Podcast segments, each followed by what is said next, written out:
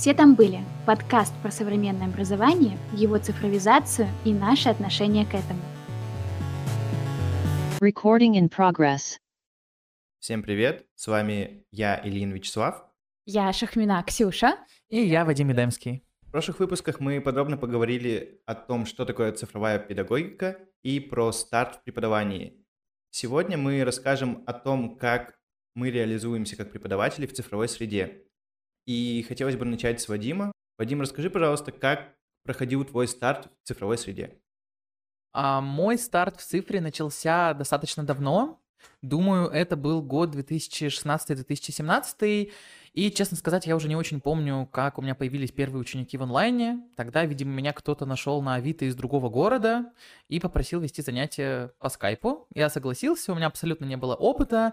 И первые занятия проходили очень забавно. Это было в скайпе, с пейнтом, странно, непонятно. И, в общем, было так... Ну, в общем, опыт наверстывался в процессе. И как раз, когда наступил всеми любимый прекрасный коронавирус, многие мои ученики, с которыми я занимался очно, перешли в онлайн-формат, поскольку я уехал на тот период в свой город, и как бы не было особо ни у кого выбора, как работать, и все мои ученики перешли в онлайн.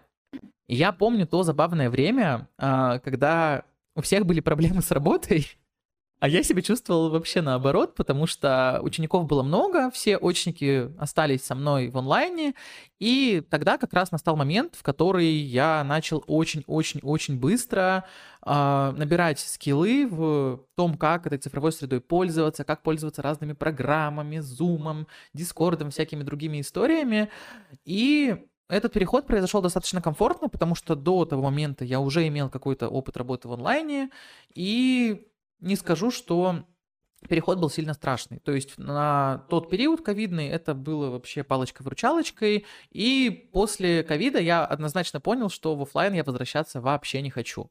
После всего того инструментария, который удалось найти и который был создан в период пандемии, я многократно убедился в том, что для преподавания химии офлайн подходит гораздо лучше, потому что я могу в моменте загрузить какую-то фотографию вещества, показать видео, написать уравнение реакции, стереть его тут же. А мне не нужно, сидя, например, перед учеником, судорожно листать книгу, заходить на YouTube, долго искать какие-то ссылки. И это сильно экономит время непосредственно на занятии, можно больше показать, больше увидеть. Ну и так как химия — это во многом про визуализацию, сидеть рядом с учеником и показывать что-то в книжках, ну... Согласитесь, я думаю, гораздо менее эффективно.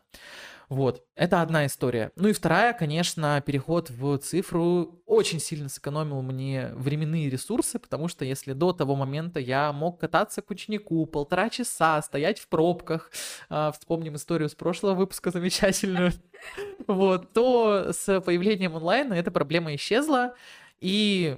Я стал тратить гораздо меньше времени на дорогу и мог его как раз-таки, например, посвятить подготовке классного урока в онлайне. И ученикам не приходилось ездить ко мне, соответственно, для всех это было максимально удобно. И сейчас я понимаю, что, ну, не знаю, что должно случиться, разве что интернет отключится во всем мире, чтобы я полностью обратно перешел в офлайн. Вот, поэтому старт был классный. Прям первые свои шаги я не очень помню, но такой большой рывок, он, конечно, был в период пандемии, и он очень сильно повернул вообще, в принципе, мою всю преподавательскую практику, ну и, я думаю, самую лучшую сторону. Все так много говорят про пандемию в контексте цифрового обучения, онлайн-обучения, и я уже думаю, что, что происходит? У меня какой-то провал в памяти случился, я ничего не помню про пандемию. Вроде было недавно, скажете, да, счастливый человек, ничего не помнит про пандемию. А я переходить в онлайн стала, наверное, может быть, после пандемии, ну, к ее завершению, потому что до этого я активно работала в офлайн-группах, вела, значит, занятия с ребятами, занималась русским языком, литературой, в частности, подготовка к ОГЭ, ЕГЭ, и занималась индивидуально с ребятами. И потом, когда случилась вот эта вот злополучная, или, как сказала Вадим, всеми любимая прекрасная пандемия, м- меня пригласили в гибридный формат. И я начала пробовать записывать онлайн-вебинары теоретические, то есть это был курс подготовки к ЕГЭ по русскому языку и литературе. Один раз в неделю я записывала вебинар. Практическую часть занятия уже проводили очно. И на самом деле гибридный формат — это очень классно, но как же я бесилась, как мне все не нравилось. Я думаю, ну вот, ну как же сложно эти все презентации. Я тут недавно пересматривала презентации, которые я только начинала делать, когда ну, только-только перешла в гибридный формат. Это было ужасно, это просто ужасно. Я сейчас смотрю спустя сколько, три-четыре года, и понимаю, что это вообще, это никуда не годится, это все нужно переделывать, это совершенно не адаптировано для онлайн-формата, совсем не, адап- не, не адаптирована подача, нужно было совсем по-другому работать с аудиторией. Но постепенно, спустя, наверное, десять таких вебинаров, я уже поняла, что к чему, как вообще себя вести, что делать, как взаимодействовать с аудиторией, как с ней играть, чтобы э, внимание фокусировать, потому что вебинар, ну, на секундочку, двух- или трехчасовой. А потом, после гибридного формата, я начала брать учеников полностью в онлайне на решение каких-то точных вопросов в области русского языка и литературы и подготовки к экзамену. А сейчас...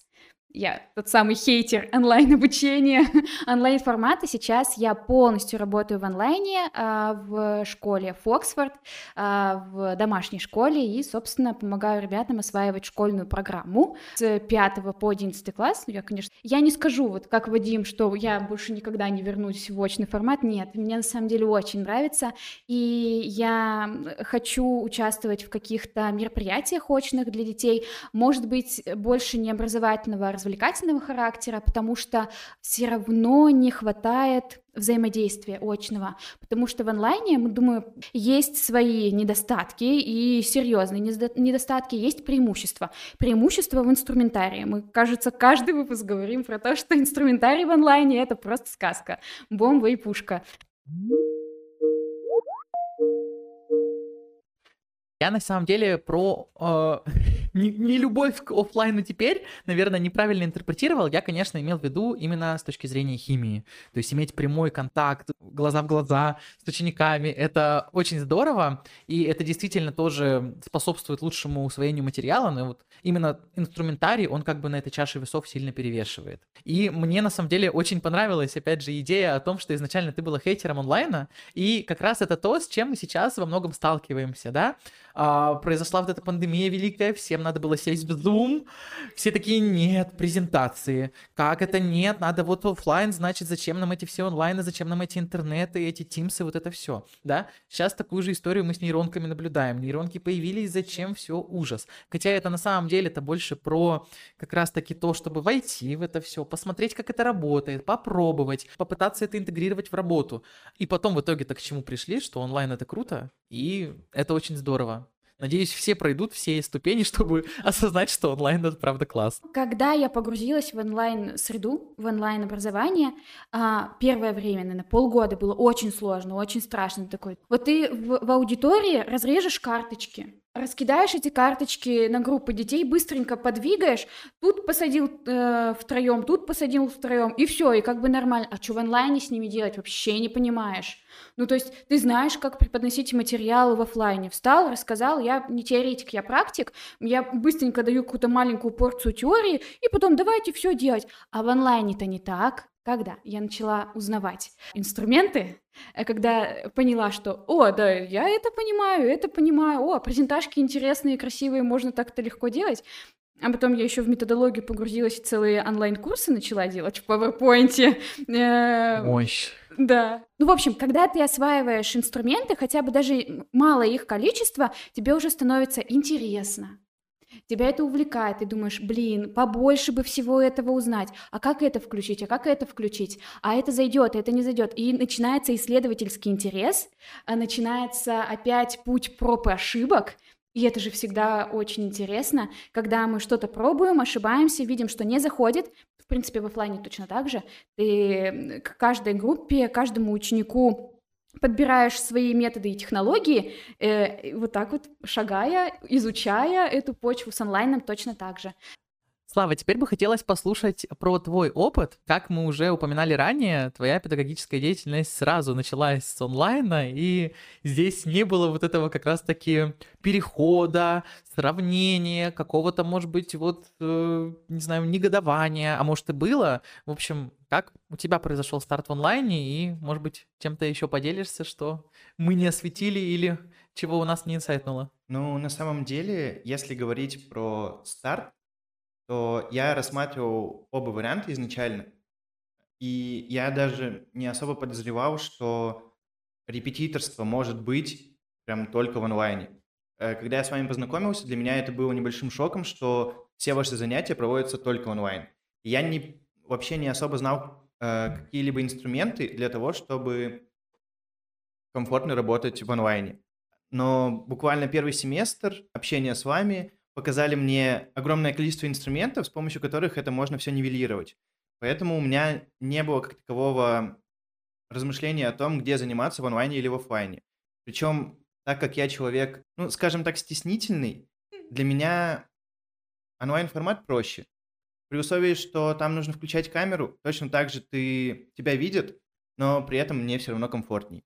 Опять же, при этом есть и минусы, потому что мне не хватает немного связи от ученика. Я работаю только в Миро. Или мы просто с помощью показа экрана э, прорешиваем что-то.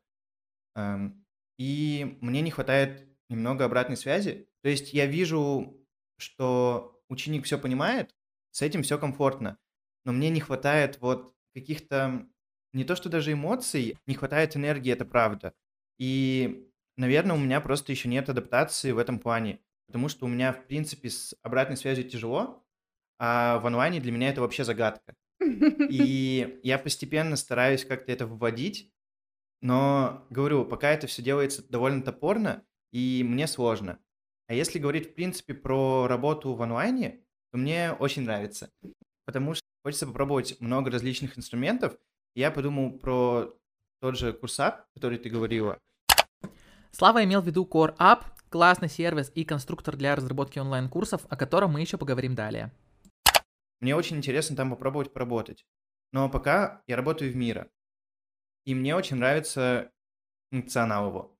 Потому что я выгружаю задания, ставлю стикеры на ответы. И, ну, в общем, работа там организуется очень легко. Mm-hmm. Я потратил, наверное, три часа для того, чтобы понять, как это все работает.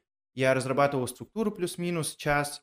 И после этого просто все накидал, смотрел, и вот мы сейчас занимаемся, у меня одна ученица, и постепенно я просто адаптирую, расширяю что-то, и делается это все довольно легко и комфортно. И это, ну, это безумно, безумно удобно. Угу. В Миро э, кликнул, стикер появился, еще и разноцветные.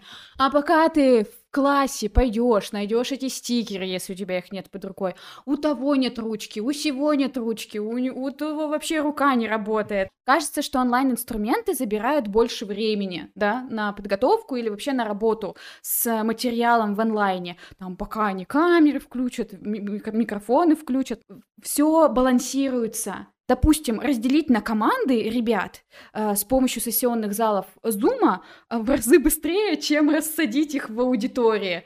Они потом такие: а в какой я команде, а я не понял, а тут куда стул нести, а этот стул куда нести, время же тратится больше. Ну, да. А ты тут кликнул на рандом, их быстро соединила, и все, время есть. Это даже очень хорошо ощущается на наших парах, когда у нас, например, на интермедиальном переводе происходит вот эта вот групповая рассадка, и все первые секунд пять в шоке. А я куда? А мне зачем? И это при учете, что мы действующие педагоги, которым двадцать плюс лет, которые вроде уже понимают всю механику, и, и мы тоже в шоке, вот. А про Миро, кстати, мы вам еще обязательно расскажем в конце сегодняшнего выпуска. И здесь у меня появляется вопрос. Вот я работаю с одним учеником и в онлайне. Угу. Понятно, что у меня нет опыта в офлайне, но я не представляю, как в онлайне можно, в принципе, вести занятия у группы. То есть как, как вообще это можно сконструировать так, чтобы всем было комфортно, чтобы все тебя слышали, чтобы никто не отвлекался, как контролировать этот процесс. Я понимаю, что в офлайне ты также контролируешь этот процесс. Это также тридцать учеников, ну двадцать, неважно. Но мне кажется, что в офлайне это делается сложнее, особенно если у тебя нет какого-то визуального контакта, то есть ты не понимаешь, что они вообще там делают. С этим Ксюша, потому что мой опыт в онлайне с группами достаточно небольшой, и его еще только предстоит обуздать. Так что, Ксюша, мы агрессивно ждем. Агрессивно ждете прям? Да. Ой, слушайте. Это очень наболевшая история на самом деле, потому что, ну, действительно, на первый взгляд складывается впечатление, что это очень тяжело, но я думаю, это вот как у тебя было с онлайном, я вот на той же стадии. Пока думаю, что все страшно, тяжело, невозможно, надо опробовать. Ну, короче, рассказывай все свои фишечки, секретики. Ну, в общем, это сложно. Я вам сразу скажу, что это правда сложно. Это так же сложно, как и работать с группой в, в офлайне, с форматов вебинаров. То есть мне не нужно было как-то их внутреннее взаимодействие в группах или в, во всем сообществе, там двадцать, тридцать, пятьдесят человек, а мне нужно было поддерживать активность непосредственно в чате, потому что единственное взаимодействие на вебинарах — это чат. Правда сложно, когда дети начинают спамить в чате, ты начинаешь теряться, а, у меня такое было, ты объясняешь тему, или объясняешь по теме какие-то примеры, а там начался спам. И они задают вопросы какие-то, э, вообще, которые здесь мы не обсуждаем, допустим, не по теме, или вопрос, который относится к, значит, рассказу до-до, там, двадцать минут назад, и ты такой, ё-моё, мне же нужно срочно ответить, а я работала без модераторов на этих вебинарах, я одна, там, детей пятьдесят, условно, там, тридцать-пятьдесят, но это много, ребят, как бы, да, конечно, бывают потоки по тысяче человек, но я только начинала, для меня пятьдесят было очень много. Это правда много. Вот, это действительно сложно. Это первая сложность, спам. И ты начинаешь отвлекаться от э, повествования своего на ответ на вопросы. Этому нужно учиться, переключаемости. И вторая большая проблема — это тотальное молчание. Ну, тотальное. Ты такой, всем все понятно, напишите в чат ноль, если вам ничего не понятно. Напишите ответ. И тишина. Ты сидишь, прошла минута, тебе никто никакие ответы не присылает, и я уже начинаю поименно спрашивать там... Вася, скажи, пожалуйста, какой у тебя получился ответ? Вытягивать иногда приходилось. То есть две, две грани. И это очень сложно, держать вот аудиторию на плаву два часа, а то и больше двух часов. Я выматывалась намного больше, чем в офлайн-режиме. Я вот тут как раз вспомнил, у меня тоже был опыт именно проведения вебинаров. Просто он был так давно, что я вначале даже о нем забыл. И вот как раз, наверное, главная трудность проведения вебинаров — это вот действительно обратная связь, и там нужна постоянная динамика в контексте ее сбора. И причем здесь ее... Ну, я думаю, многие попадали на какие-нибудь вебинары, и не связанные с преподаванием, продающие, всякие разные другие, и там вот вечно говорят, напишите плюс, напишите минус, напишите ноль. Если так сделать там больше двух-трех раз за один вебинар, то всех от этого немножко уже начинают тошнить, и верно, человек уже вообще ничего не хочет писать. И поэтому какие-то интерактивы для сбора ОС нужны уже более интересные, чтобы они как-то вовлекались. И здесь вот тоже э, достаточно много энергии уходит на то, чтобы вообще продумать этот интерактив, как сделать э, вот эту форму обратной связи такой, чтобы человек не просто ткнул в экран, пока он там жует бутерброд где-нибудь, да, а чтобы ты понимал от этого интерактива, что он в контексте, вот тут он понял, вот тут не понял, вот тут, например, ты поторопился, нужно повторить.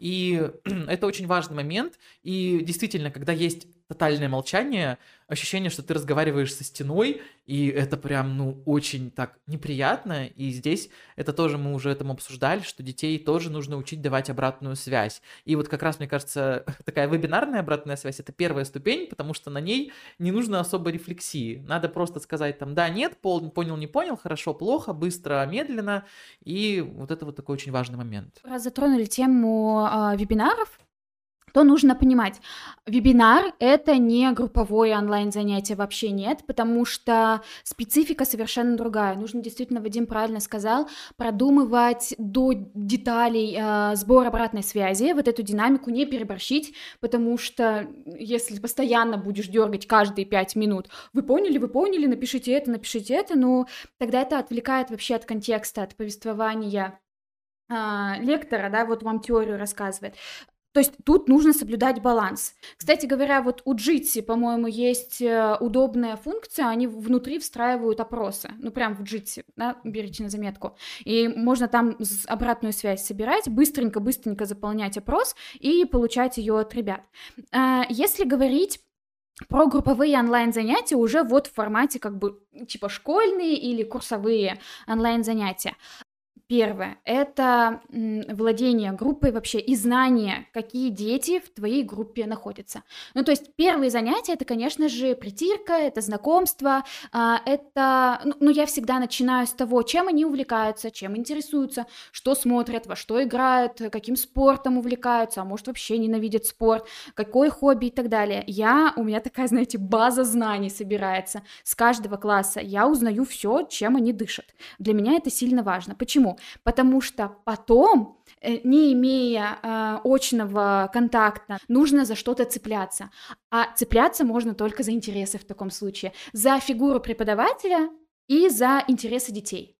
И потом, уже когда мы узнали группу, мы начинаем подбирать активности под нее. У меня есть группа молчунов, например. Я понимаю, что большая часть занятия э, я буду им объяснять. Они не зададут вопросы, если им непонятно, а они не будут там останавливать, просить объяснить, повторить и так далее, они будут просто тихо-мирно сидеть. А, и я даю в таких группах кусочек теории и сразу практика, практика, практика. Каким образом? У нас есть общее пространство, а, ну, допустим, представим доску Мира, да, где все дети находятся на доске, и, допустим, делаем групповое задание, берем таблицу, допустим, спряжение глагола, первый столбик, второй столбик. По всей доске Мира разбросаны слова разных спряжений. И дети, ты говоришь, так, Вася, ты забираешь вот эти пять слов, Коля, ты забираешь вот эти пять слов, Катя, ты забираешь эти, и, пожалуйста, разнесите их в нужные столбцы. Вот таким образом организуется, например, командная работа по систематизации или узнаванию и закреплению материала. Или э, мы также можем поработать на обсуждение, даем время. Недавно я проводила занятия по Гарри Поттеру. Я дала ребятам пятнадцать минут вспомнить, с какими нравственными выборами встречались герои э, серии книг о Гарри Поттере. Они подумали, писали на доску свои предположения, а потом обсуждали. И это, в принципе, по-моему, точно так же, как в очном формате. А самое главное, да, чтобы не было страшно, нужно понимать, что нужно все время переключаться с одного действия на другое действие, в онлайне особенно. Ты должен как-то уметь интуитивно чувствовать, что аудитория устала. Потому что ты не видишь... У меня большинство учеников без камер. Я очень радуюсь, когда у меня ребята с камерами, потому что ты видишь какие-то эмоции, они улыбаются, кивают тебе. Но когда большинство учеников без камер, а есть классы, в которых вообще никто не включает камеры, ну вот это затруднительно. Но я э, хочу сказать, что... Если честно, меня это вообще не особо пугает, потому что тут я реализовала э, фасилитацию в онлайне. Для всех, кто не знает, фасилитация – это один из способов эффективной групповой работы, который подразумевает учет мнений каждого участника дискуссии, а также правильное формулирование открытых вопросов, которое позволяет э, участнику фасилитируемой дискуссии найти ответ на вопрос самостоятельно. Вообще не видя детей, но от слова совсем, ни одной камеры не было включено, фасилитация удалась на славу, ребята в конце сказали, вау, как круто, мне было так интересно послушать мнение своих одно- одноклассников, и очень удивительно, что один считает так, и другой считает так, а вопрос как бы один и тот же, ну в общем, я к тому, что вот кажется, что из-за того, что мы не видим и не чувствуем детей в онлайне, сложно организовывать групповую работу, нет, мы просто делаем много динамик, где им нужно что-то перетаскивать, какую-то интеллект-карту создавать, там, вписывать в пропуски, решать онлайн-тренажер. И вот тогда за счет этой динамики все будет получаться. Э-э- иногда я даже думаю, что мне даже проще, если я детей не вижу. Я как-то, знаете, так привыкла. Мне, если честно, и не надо. У меня есть... Можно, да, я еще один небольшой расскажу момент? Он уже связан не с группами, он связан с, инди- с индивидуалом. А, мне занимается мальчик, мы уже два года с ним готовимся, десятый, и вот сейчас он в одиннадцатом классе. Дело в том, что я не видела его ни разу. Я даже, я вообще, я даже не представляю, как он выглядит. Я же фотографии не видела. Но я настолько хорошо научилась считывать его эмоции, тон в голосе, значит, высоту. И я чувствую, когда он устал, когда ему сложно, непонятно. И я вот не вижу ребенка, и мне ок. Вот вообще, слово совсем. Это, это еще к вопросу о том, что такая практика шикарно развивает эмпатию, которая сейчас всем так нужна на самом-то деле. Слушайте, ну да, да. Но, блин, к этому нужно быть готовым. Mm-hmm. Нужно быть готовым к тому, что ты э, можешь не добиться включения камеры в онлайн-занятия. У меня, кстати, тоже был такой опыт. Я занимался на протяжении четырех месяцев с мальчиком, которому нужно было подготовиться к зачету по химии, и который в химии вообще ничего не мыслил. Он был достаточно тоже скрытным, застенчивым. Я ни разу его тоже не видел, вот, но при этом мы очень плодотворно позанимались четыре месяца, и потом он в анкете обратной связи сказал, что там мои знания по химии, я прям процитирую, достигли каких-то небывалых высот. В общем, он как-то так высоко сказал, и после этого я понял, ну, значит, не зря, значит, все классно. Вот, и это тоже такой опыт необычный, но он тоже позволяет понять, что бывает по-разному, и кто-то не готов включить камеру, ну окей, работаем так, и это далеко не всегда вообще может быть помехой, но к этому действительно надо быть готовым. У меня просто тогда вопрос, вот ты говоришь о том, что для группы приходится придумывать больше активностей различных, mm-hmm. и не затруднителен ли тогда перенос э, занятия в, ой, в онлайн для группы? То есть, судя по тому, что ты сказала, в офлайне с группой проще работать, чем в онлайне, или нет? Раньше мне было действительно в офлайне проще работать, потому что я вижу, знаю, там... В чем еще э, удовольствие от офлайна? Когда ты даешь какое-то задание детям, ты видишь, когда они его закончили. Они начинают в носу ковыряться, на стуле качаться, и вот это вот все, начинают болтать друг с другом. А в онлайне-то ты этого не видишь. Знаете, как я вышла из этой э, беды, решила эту проблему? Есть сервис, мы про него еще попозже, попозже поговорим подробно, Coreapp. Дело в том, что ты, когда там создаешь задачки, можно с множественным выбором, с единичным выбором вписать в пропуске, выбрать из выпадающего списка, дать ответ на открытый вопрос и прочее, прочее. И ты в системе видишь, на каком задании находится ребенок в режиме реального времени, каждый ребенок. А тут еще вот... Я удивилась, и это просто было восхитительно для меня, как для преподавателя русского языка. Седьмым классом мы писали диктант. Вы думаете, как писать диктант в онлайне? Вы представляете, как писать диктант в онлайне?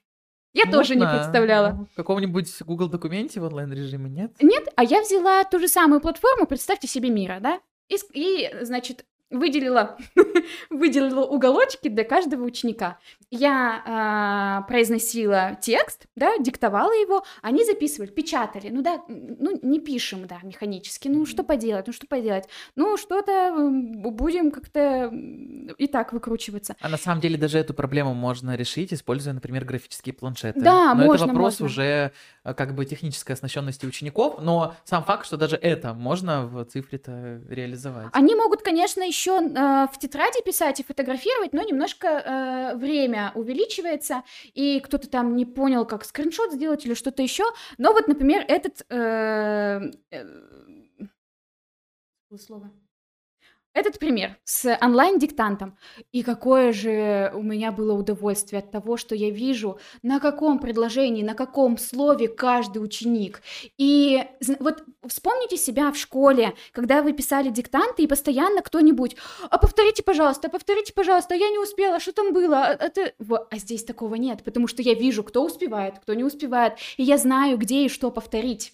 Это опять же к вопросу про преимущество онлайна, потому что в офлайне ты не сможешь каждому в тетрадь заглянуть и посмотреть. Вот, и, и еще плюс в чем, я не, мне не надо собирать тетрадки с этими диктантами, чтобы их проверить. Я тут в режиме реального времени, у меня дети пишут, и я вот так вот, э, значит, бегло проверяю уже диктант каждого, и уже вижу, где какие ошибки, и пока они там дописывают, я даю время на проверку, и уже сама проверила все диктанты. Ну вот у меня шесть человек, я за раз проверила шесть человек и сразу написала, какие ошибки. Но вот когда бы мы писали диктант в тетрадке и потом бы их собирали, ну ведь значительно больше времени бы на это потратилось. Конечно. А тут ты можешь их вот так вот перекинуть и сказать: «Вась, иди проверяй, значит, написанное Кате, Катя, иди проверяй написанное Васе, да, и ищите друг у друга ошибки, а я потом прокомментирую».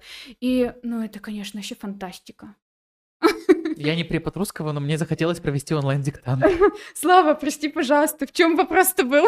Вопрос, насколько усложняется подготовка? Mm-mm. Нет? Mm-mm. А, дело в том, что подготовка не усложняется, она другая. Я понимаю, да, просто э, вот даже вы, несмотря на то, что вы, допустим, в принципе, в цифровой среде находитесь постоянно, вы все равно ищете различные инструменты, находите различные платформы для того, чтобы что-то подготовить. Mm-hmm. И если мы говорим про индивидуалку, с этим все равно попроще. А если мы говорим про группу, то активности больше. Mm-hmm. В связи с этим больше подготовки, mm-hmm. больше времени на это уходит. И резонно ли вообще переносить это в онлайн, если мы говорим про выбор mm-hmm. онлайна и офлайна? Это типа, если у меня есть выбор заниматься с группой в онлайне или в офлайне, что бы ты выбрала? Да. Сейчас я честно скажу, что я выбрала бы онлайн. Видите, в чем дело? Да, это перенос офлайн занятий, если ты привык работать в, в офлайн э, режиме, переносить их в онлайн, конечно, затруднительно, потому что ты не знаешь, нет опыта, и мне тоже было сложно, я уже говорила, но нужно потерпеть, нужно приложить усилия, мы все должны учиться, не только наши дети, но и мы вместе с ними. А знаете, как это классно, ты такой осваиваешь какой-то инструмент, такой, боже, я понял, куда тыкать, и теперь мы будем бить кротов. Здесь Ксюша имеет в виду один из шаблонов Wordwall «Ударь крота». Чтобы отрабатывать э, там, чередующуюся гласную в корне. Дети верещат и пищат. Вот когда ты набираешь инструментарий, ну, допустим, резко, внезапно тебе нужно проводить онлайн-занятия, офлайна у тебя больше нет. Может быть, никогда не будет. Тебе нужно примерно месяц для того, чтобы долго и упорно готовить занятия. Ну, допустим, первый месяц ты занятия будешь готовить, ну, давайте не совру, я готовила по четыре часа. Одно занятие онлайн. Сейчас я готовлю за полтора часа. Ну, тоже как бы время, да, согласитесь, не за пять минут. Угу. Тут просто интересно, насколько вот не репетиторам, а именно педагогам, угу. которые работают, ну, по восемь часов. А, ты имеешь в виду школьных педагогов? Да, вот, например, им перекинуть все это в онлайн. Насколько mm-hmm. это реально для них? Потому что я понимаю, вот, репетиторская деятельность, я ее понимаю, потому что здесь ты регулируешь время. Если ты не успеваешь, берешь меньше учеников. Mm-hmm. В школе же ты так не сделаешь. Не сделаешь. Да, и мне вот интересно, насколько это реально для педагогов, для школьных педагогов. В режиме классов тридцать человек это сложно, но реализуемо. Нам бы сюда Надежду позвать. Она бы точно сказала. Ну да, это согласна, это очень сложно. Я работаю с мини-группами, максимум там пятнадцать-семнадцать человек. Я позволю, наверное, сказать. Мне кажется, что здесь очень сильно зависит от того, какая конкретно нагрузка у конкретного педагога. Да. Потому что я знаю, например, учителей своей школы, которые работают на две ставки и условно провести двенадцать уроков в день в режиме онлайн. Я это себе слабо представляю как раз-таки с точки зрения подготовки. То есть здесь много вопросов, насколько это реализуемо. Но если, например, тот же учитель ведет там несколько уроков в день, то мне кажется, это, конечно, реализуемо. Ну и здесь вопрос еще, насколько, конечно, к этому готов педагог. Вот это важно, ну, да, это да, самое важное. Если насколько ты у хочешь... него есть желание, насколько да. он хочет в это погрузиться. Мы еще сегодня тоже это обсудим, как вообще с преподавателями, так скажем, классического сектора произошла цифровизация, но здесь очень сильно зависит от преподавателя. Мы даже, я думаю, вот как раз по своему опыту можем очень хорошо увидеть, кто там каким-то образом коммуницировал с разными преподавателями в онлайне, как по-разному все к этому подходят. И здесь... А вот, кстати, я думаю, что нам пора бы как раз этот опыт-то и затронуть. Вот ты спрашиваешь, возможно ли, вы же учились в режиме пандемии в онлайне, и вот как... Смогли ли ваши преподаватели перевести офлайн лекции, офлайн семинары, офлайн лабораторные, Вадим? Смогли ли они вообще перенести в онлайн или нет? Ну, если нет, то почему, как вам кажется? Ну, если говорить про наше обучение в пандемию, то были некоторые сложности. На самом деле, если смотреть сейчас на то, как это можно реализовать, у меня намного больше идей, чем было тогда у преподавателей. Потому что мы просто сидели в Teams, и лекции были лекциями. Они совсем не были адаптированы под онлайн, и воспринимать это было в онлайне тяжело. Я очень часто просто закрывал и уходил, честно говоря. По практике, опять же, ее не было именно в онлайн-режиме. То есть мы... Нам давали задания, и потом мы их отправляли, то есть код, какую-то программу. И, допустим, все, что мы могли делать, это... На защите, допустим, какого-то проекта мы просто открывали, показывали mm-hmm. со своего экрана, как работает программа, и все. Mm-hmm. Сейчас, допустим, если говорить про программирование, в каждой среде разработки есть такая функция, скажем так, лайф-кодинг, в котором ты можешь добавить э, прям в свою среду разработки mm-hmm. участника, и он может прям изменять код, который ты пишешь на своем ноуте. Mm-hmm. И это очень удобно. И если бы реализовывалась работа, допустим, командная именно так, что мы просто запускаем среду разработки, делимся на команды, и все занимаются программой. То есть, опять же, Тот же Zoom позволяет разделить все это на команды для mm-hmm. обсуждения, среды разработки позволяют все это делать вместе, и учитель, опять же, может все это проверять в реальном времени. То есть его также можно добавить э, на все программы, и чтобы он все это видел, как, как и кто работает. Вот этого, конечно, сильно не хватало, ну то есть для меня пандемия прошла довольно скучно. На тот момент меня очень радовало, что я могу не учиться. То есть это для меня было самое свободное время, потому что задание было сдавать проще, потому mm-hmm. что проверялись они не так жестко, а лекции, на лекциях можно было не присутствовать. Ты, если запустил лекцию, mm-hmm. то ты уже там, и никто не, не взаимодействует с аудиторией. Mm-hmm. Поэтому...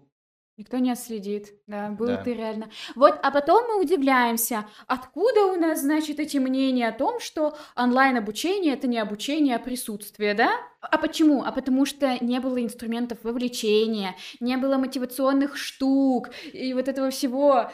Я бы сказала, не то, что не было инструментов, у педагогов не было желания посмотреть, какие инструменты есть. Вот это очень чувствовалось. Тут как раз отмечу, что... Мы со Славой учились в одном универе, но при этом на разных направлениях, разных институтах. И при этом, когда мы обсуждали вот этот общий наш студенческий вайб, он во многом сходился в контексте mm-hmm. пандемии. Вот. И, собственно, я думаю, это такая общая большая проблема. Вот. И после мысли Славы первая идея, которая у меня возникла, что вот мы сейчас с вами преподы, которые понимают, да, как там э, нужно мотивировать, как нужно по-разному, э, опять же, подходить к занятиям. Когда мы по ту сторону, мы точно такие же. У нас нету какого-то такого перманентного желания учиться, познавать во что бы то ни стало. И это как раз говорит о том, что очень важно эту среду создавать. И говоря про свой опыт в бакалавриате, первое, что я скажу, сейчас я просто в шоке от того, что кто-то когда-то это придумал. На старших курсах лекции нам ставили в один день. И э, был очень интересный период, когда у нас проходило по четыре лекции в один день. Ну, то есть, представьте, полтора часа, десять минут перерыв, полтора часа, десять перерыв, и так четыре раза. То есть, в сумме ты находишься шесть часов вот в этом инфопространстве, просто слушая вот эту вот лекционную mm-hmm. трансляцию. Самое, мне кажется, страшное слово, которое вот весь этот период охватило, это отсутствие адаптации. То есть, э, как раз-таки произошел вот этот контрол-С, контрол-В на онлайн-среду. И, конечно, наша мотивация от этого, она просто упала. Я не знаю, выжили там только сильнейшие, только те, кто либо очень сами замотивированы вот той э, сферой, в которой мы учились, либо те, кому нужно было получить пятерку во что бы то ни стало, просто чтобы получить пятерку, как бы. И, ну, тоже возникала такая история, что первая пара в девять утра – это твой сон-час. Ты просто, ну, как будто бы включаешь новости по телевизору, да, и при этом это все было с очень некачественной аппаратурой. Там минут двадцать э, уходило на запуск презентации, на настройку. Очень забавный был сбор тех, кто онлайн, то есть ну, некоторые даже не додумывались о том, чтобы скачать таблицу из Teams и допрашивали, то есть ты тут? Да. Ты тут? Да. И это было все, но выглядело как сюр. Вот. И помню, что уже на старших курсах, когда я сам инструментарий достаточно много понимал, я преподавателям предлагал свою помощь. И вот, например... Лапочка какая! Ну, я это делала не в такой супердоброй форме, скорее, а может, мы сделаем вот так? Вот. И я помню, что, например, на практических занятиях я подключал свой графический планшет, и вот ребята там какие-то свои мысли как раз выводили на экран. Потому что, например, такую дисциплину, как физическая химия, в которой одни сплошные буквы, и которую нужно понимать, писать, ее очень сложно интегрировать, например, mm-hmm. в, там, в гугловский документ, ее нужно прописывать, ну, руками, ну, никак mm-hmm. здесь по-другому не сделаешь. И там я говорю, давайте я подключу графический планшет, и мы будем писать, чтобы, по крайней мере, было понятно. Потому что каракули, которые рисовались мышкой, ну, это вообще отдельная история. Ну, и вот в тандеме, на самом деле, все тоже было очень по-разному. Мы вот вначале это обсудили, что... То, насколько плодотворны будут занятия в онлайне, напрямую зависит от преподавателя, от того, как он относится к этой истории. Вот мы сейчас в онлайне ничего не поменялось, я точно так же транслирую только в ноутбук, или я понимаю, что как-то специфика есть и могу как-то это синтегрировать и подстроить. Вот помню, например, педагогика у нас проходила в онлайне вообще волшебно. Вот там преподаватель в моменте перестроила всю историю, и не было вот такой скуки какой-то... страшный. А некоторые дисциплины проходили, ну, сон-час. Mm-hmm. Либо просто ты, например, фоном кушать готовишь, и там кто-то что-то вещает. Ну, это правда было. Мне кажется, об этом стоит сказать, потому что, ну, действительно, если материал подается никак не адаптируясь и как это, без акцента на слушателя, то у слушателя не возникнет желания внезапно все это познавать и узнавать. Вот. Поэтому, конечно... Первые месяцы пандемии это было что-то с чем-то. Никогда не забуду эти пары с девяти утра до пяти вечера сугубо лекции.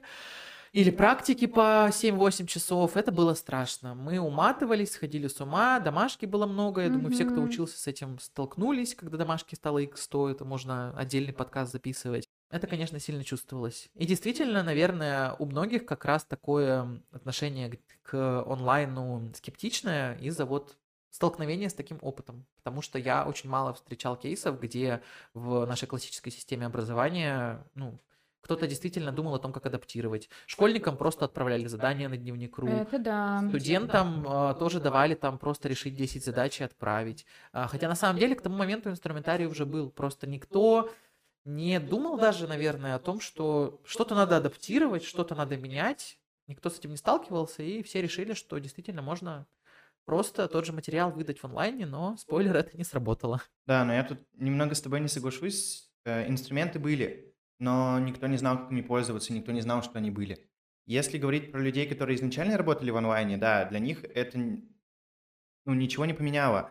А если мы говорим про педагогов, которые по десять, пятнадцать, тридцать mm-hmm. лет э, читали лекции по полтора часа, и для них это обычный формат, перейти им в цифру и адаптироваться, это очень сложно. Причем в той ситуации, в которой я была, когда никто не знал, насколько это будет. На неделю, на две откроют, нас не откроют.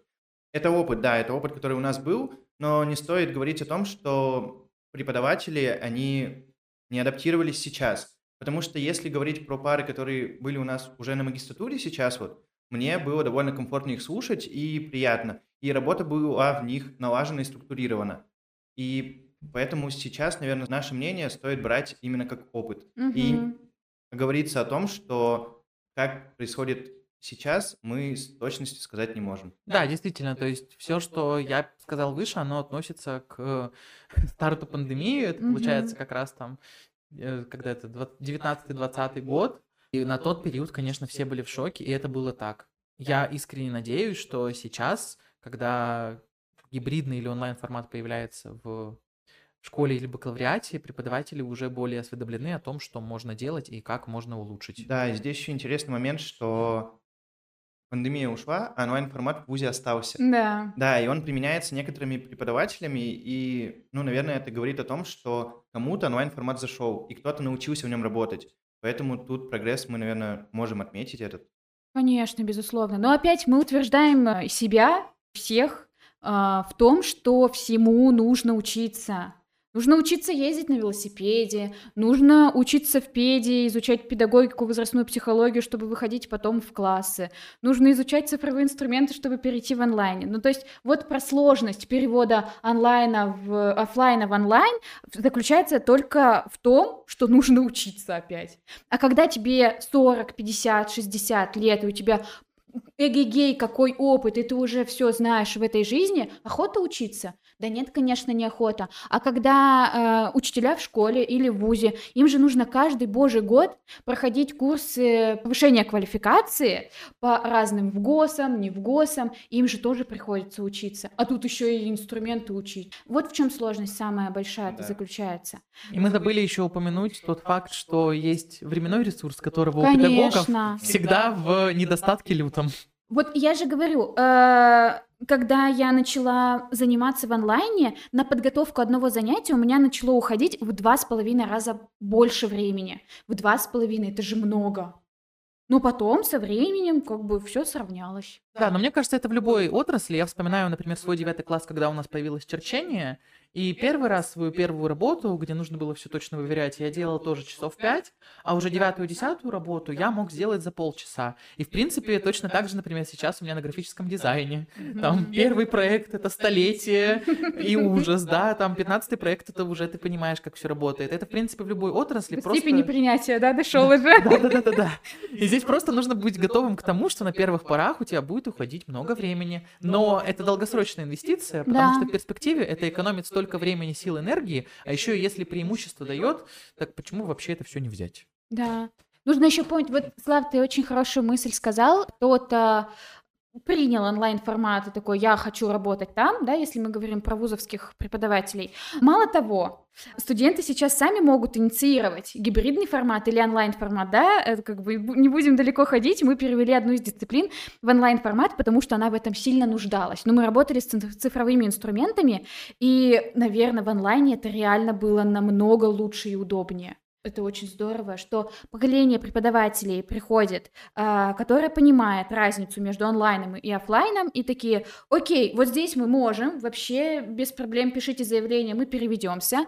Здесь давайте подключим гибрид, это тоже очень классно, да, но... Кстати, вот вроде бы сейчас к гибриду все привыкли, и действительно все подключают гибрид, и это прям просто сногсшибательное явление. Да, вот у меня знакомый, кто продолжил учиться... по ай ти-направлениям, uh-huh. у них практически все пары сейчас в онлайне. Uh-huh. И лекции, и практика, у них практически все реализуется в онлайне. И если мы говорим вот про технарей, у них как раз-таки этот переход в онлайн произошел очень хорошо, потому что как раз-таки инструменты позволяют работать намного удобнее, чем в офлайне. Uh-huh.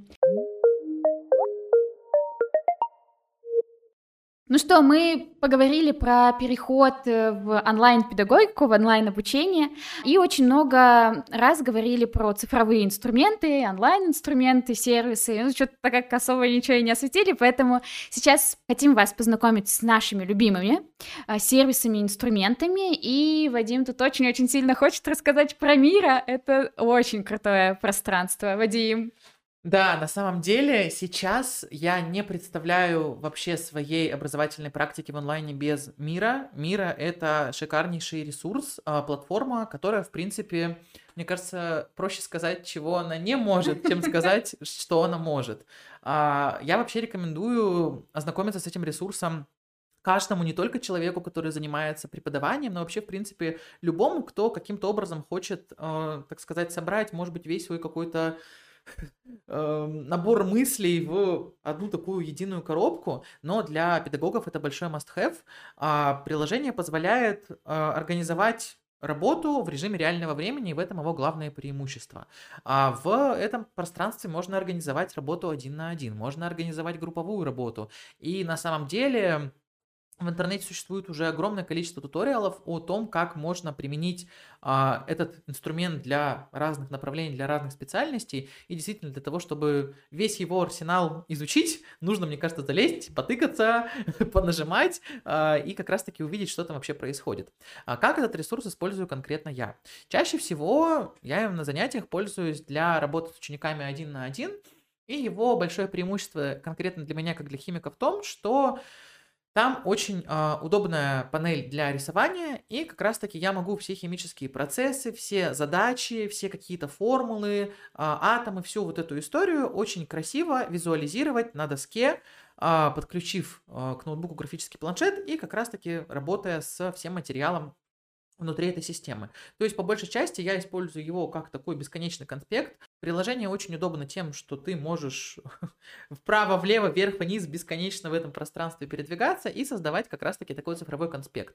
И, конечно, большое преимущество Миро заключается в том, что ты можешь добавлять на доску, ну, практически любой контент. Ты можешь поставить туда видео из YouTube, и оно будет проигрываться непосредственно внутри доски. Ты можешь поставить туда любую картинку, можешь отправить туда голосовое сообщение, поставить таймер, посмотреть реакции, загрузить какие-то фигуры, все оформить очень красиво, визуализировать. Вот вначале мы говорили про стикеры, например. То есть у него действительно огромное количество возможностей, и возможностей не только для... взаимодействие учитель-ученик, но и для взаимодействия ученик-ученик, для взаимодействия учитель-учитель. В общем-то, это просто, мне кажется, незаменимый ресурс для именно а, какой-то командной, иногда индивидуальной работы в режиме реального времени. А, ну, я думаю, здесь стоит отметить, что использую я его не только для... педагогических целей, но и мы непосредственно с Ксюшей и Славой тоже очень часто на этом пространстве зависаем и делаем наши какие-то педагогические проекты. Туса, Миро туса просто какая-то там происходит. Мировая, я бы сказал. Вот, и, ну, действительно, пространство незаменимое, очень гибкая система, ее постоянно обновляют. Пожалуйста, хотите интеллект-карты? Да. Хотите стикеры? Да. Хотите форму обратной связи? Да. Хотите сделать интерактивный тест? Да. Хотите оформить конспект? В общем, действительно, инструментарий у него обширнейший. И его большая прелесть заключается в том, что ресурс бесплатный и позволяет создавать три доски для бесплатного доступа. Но раскрою секрет для тех, кто учится в университетах. Берите на заметку, что через форму обратной связи можно в Миро отправить запрос о том, что вы студент университета, и вам предоставят бесплатный доступ со всем функционалом и бесконечным количеством досок на два года. Многие об этом не знают, но имейте в виду, что можно расширить этот потенциал, и, соответственно, количество досок, которые вы будете создавать, оно может быть бесконечным. У меня в Миро досок штук сто пятьдесят, вот, и я этому крайне счастлив. А там есть поиск по доскам? Да, да, есть поиск по доскам, поиск по тексту внутри доски. В общем, ну, действительно, ресурс просто, ну, вот, палочка-выручалочка для меня лично. Я до Миро распробовал очень много интерактивных досок и знаю еще несколько ресурсов, которыми пользуюсь в случае, там, если в Миро какие-нибудь mm-hmm. технические неполадки происходят, или они, например, какой-то апдейт выставляют, и платформа на какой-то момент недоступна. Но более гибкой, более разнообразной с точки зрения функционала платформы я не знаю, и искренне рекомендую всем, кто так или иначе как-то связан с цифровой средой, его освоить, поковыряться, и я думаю, каждый и педагог, и обычный обыватель найдет для себя что-то полезное. Можно даже самому себе конспектики какие-то там оформлять, их очень удобно потом выгружать в пи ди эф, ну и как раз, например, для учеников большой плюс, они могут зайти на это пространство в любое время дня и ночи, найти нужный материал, найти в этом пространстве по поиску нужную ссылку, ну и, в общем-то, для них это действительно очень очень классная платформа. Ну и меня, конечно, здесь спасает как химико-графический планшет, потому что, как я уже сказал, нужна постоянная визуализация. И если у ученика еще есть графический планшет, то это вообще вау, пушка, бомба. Вот мы сейчас прям пишем уравнение реакции, сразу делаем какой-то комментарий, сразу что-то стираем, сразу добавляем. И, ну, мне очень нравятся вот эти интерактивные занятия, когда... Ну, в общем, весь инструментарий, который там есть, начинаешь реализовывать, и получается mm-hmm. просто вау. Ученики кайфуют, ты кайфуешь, и, в общем, время летит во время занятия. Мне кажется, это самое классное и крутое и для препода, и для ученика. И, в общем, платформа вообще шикарная, всем советую. Вадим еще забыл сказать, он секретик для студентов-то раскрыл, а для преподавателей не раскрыл, да, секретик. Точно, точно. Да, если вы действующий педагог, и у вас есть подтверждение того, что вы действующий педагог, у вас есть страничка там на сайте школы, ну, в общем, вы можете подтвердить, что вы преподаватель, и вам дадут бессрочный доступ, бесплатный доступ к бесконечному пользованию Миро. Вы посмотрите, какие прекрасные пермские ребята. А, они поддерживают, поддерживают преподавание, они всеми руками и ногами за, и готовы дать бесплатный доступ к безграничному ресурсу. Поэтому да, заходите через форму обратной связи, указывайте, что вы педагог, подтверждайте и получайте доску Миро. Мы... Это не реклама. Да, нам никто не заплатит. Мы даже не амбассадоры. Да, к большому сожалению. Вот. Единственное, что может некоторых людей остановить, что ресурс полностью на английском языке. Тут парадоксально, да, что сделали его ребята из Перми, а ресурс полностью на инглише. Но на самом деле все очень интуитивно понятно, поэтому если вы попробуете зайти, попробуете посмотреть, что это, как это, то я уверен, что каждый для себя найдет его классное применение. Угу. Дети у меня там очень любят интеллект-карты, стикеры и эмодзики. М-м, просто сказка. Да, и как раз э, вот эта платформа, она закрывает потребность в постоянном новом интерактиве. Потому mm-hmm. что э, возможности, которыми можно взаимодействовать с учениками, там просто огромное множество. И большой еще плюс платформы, э, который м, отсутствует во многих других, что она мультиплатформенная. То есть ты можешь подключить туда Zoom, можешь подключить туда Google календарь, огромное количество всяких разных ресурсов, и э, тебе практически не нужно выходить куда-то за ее пределы, чтобы полноценно провести урок. То есть э, можно интегрировать его с очень многими приложениями и, по сути, превратить Миро в единое пространство, в котором можно закрывать огромное количество каких-то педагогических задач. Mm-hmm. Вот. Ксюш. Да. Р- раскрой свой ящик Пандоры. У меня есть тоже м- восхитительный инструмент, которым я пользуюсь постоянно. Дело в том, что я воспеваю, пропагандирую э, формат перевернутого класса в обучении. Ну, очень мне нравится эта история. Простыми словами, перевернутый класс — это когда ученики, студенты получают материал теоретический, ну и часто еще практический на дом, изучают его, знакомятся, включаются, а приходят на занятия уже непосредственно отрабатывать э, полученные знания, то есть теорию на практике. Вот это метод перевернутого класса. Э, всеми он реализуется по-разному, но э, я, значит, реализую следующим образом. Есть платформа, называется Coreapp. Э, это конструктор онлайн-курсов, уроков. Если мы говорим про бесплатную версию, то целые курсы, модули там не создать, пока не заплатишь э, для публикации. Но отдельные уроки, пожалуйста, сколько Сколько угодно. В чем э, фишка и в чем удовольствие, преимущество и вообще все на свете? Э, ты можешь создавать асинхронный урок, э, то есть писать текст, какую-то лекцию, теорию, э, подгружать туда таблицы, схемы, видео, картинки, что угодно, тут же создавать э, интерактив, то есть включать туда тестовые задания с множественным, с единичным выбором, э, вписать в пропуск, значит, там, запятую или отсутствие запятой, или выбрать из списка выпадающего, задание на классификацию, то есть там достаточно обширный выбор шаблонов для упражнений. Можно интегрировать, что вообще просто невероятно, интегрировать прям в урок в Coreapp платформы типа Learning Apps, это конструктор упражнений интерактивных, и оно появится прямо там на платформе, не нужно посторонние ссылки переходить. Ну и там есть еще, по-моему, десяток, десяток платформ, которые можно интегрировать, они тоже там будут. И мало того, вы можете создавать задания с открытым а, ответом, ребята выполняют его, они приходят вам в систему, вы их видите, проверяете, отправляете на доработку или принимаете, оставляете комментарии, дети тоже это все видят, для них тоже ничего не стоит зарегистрироваться там, мало того, они могут вообще решать без регистрации, что еще сильнее э, экономит время, если мы в режиме там какого-то быстрого интерактива работаем. Ну вот, собственно, э, таким образом я оформляю уроки, даю ребятам на домашнее изучение или использую как конструктор тестов и упражнений прям вот в формате э, онлайна.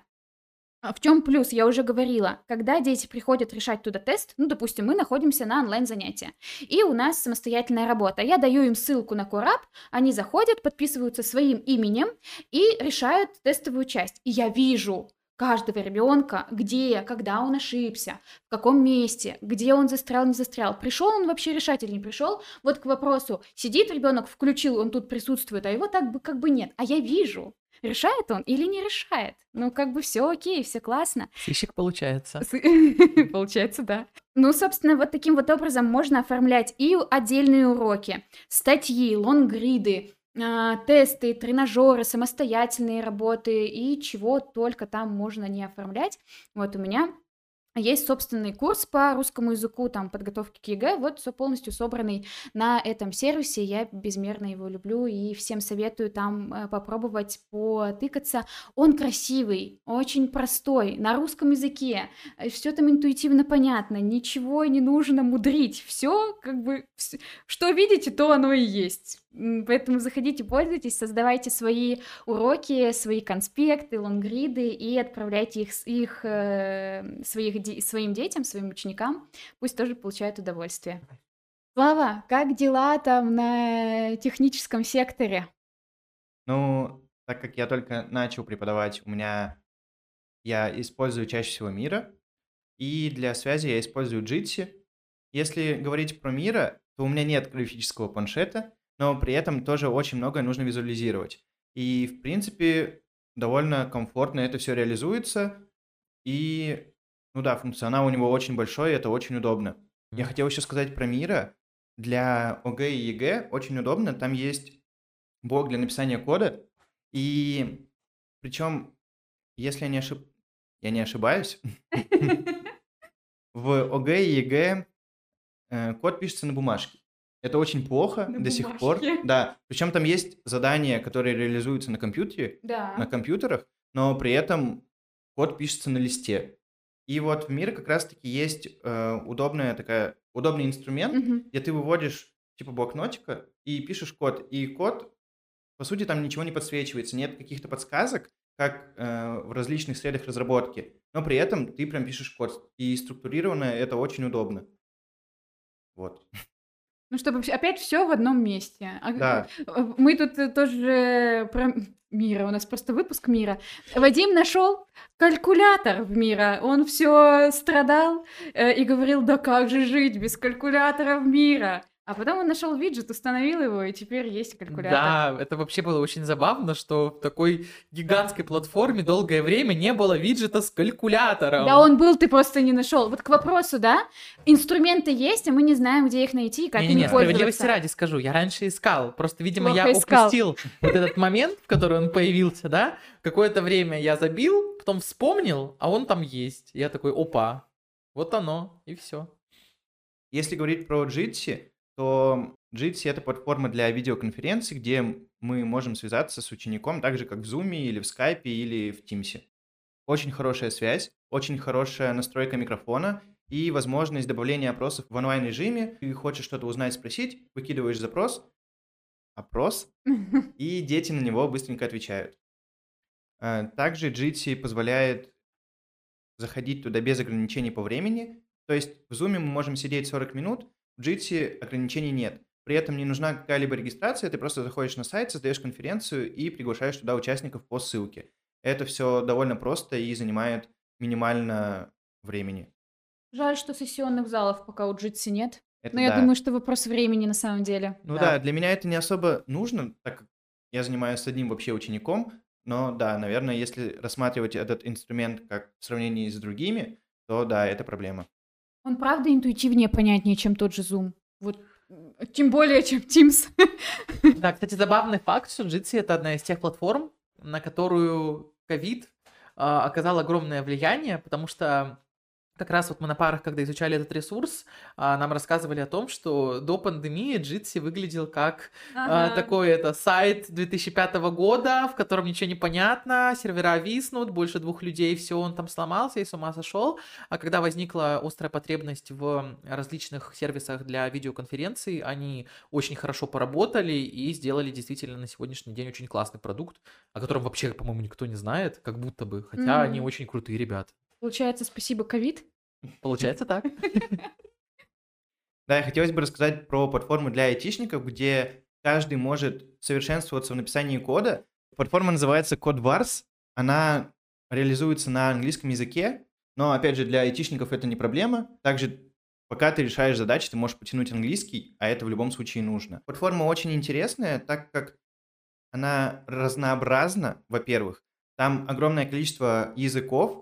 Вообще, наверное, любой язык программирования, который существует, он на этой платформе отображен. И в чем суть платформы? Есть несколько уровней, которые ты постепенно повышаешь. То есть, когда ты заходишь на эту платформу с нулевым знанием кода, ты начинаешь решать самые простые задачи. И постепенно, нарешивая по десять задач в каждом уровне, ты можешь повышаться. И это очень удобная платформа, так как те же задания, они сделаны в форме фэнтези-квестов, mm. то есть у них есть, да, у них есть определенные сюжеты. Это не просто код, где нужно найти, чему равно то или чему равно это, посчитайте, и все. А здесь именно есть какая-то сюжетная подоплека к каждому заданию, и это очень интересно выглядит. Айтишная геймификация. Да. Это что, можно сейчас пойти Python учить? Да, клево! Да, да. Надо но, будет попробовать. Но тут у нее есть небольшие минусы в том плане, что там нет теории. Это mm. просто платформа для нарешивания.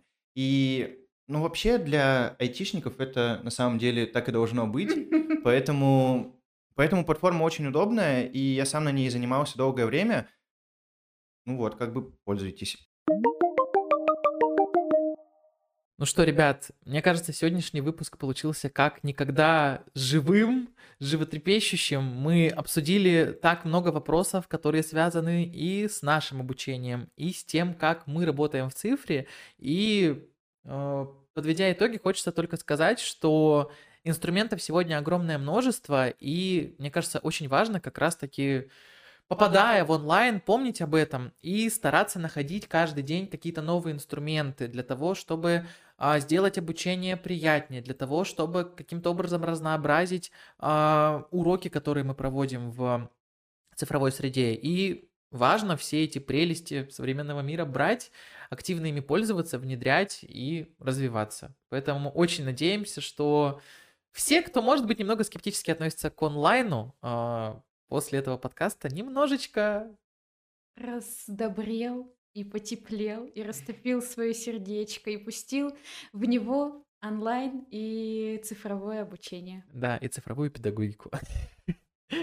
Recording stopped. Спасибо, что были сегодня с нами. Слушайте наши подкасты везде, где вы слушаете подкасты. Все там будем. Услышимся. Все ссылочки будут в описании.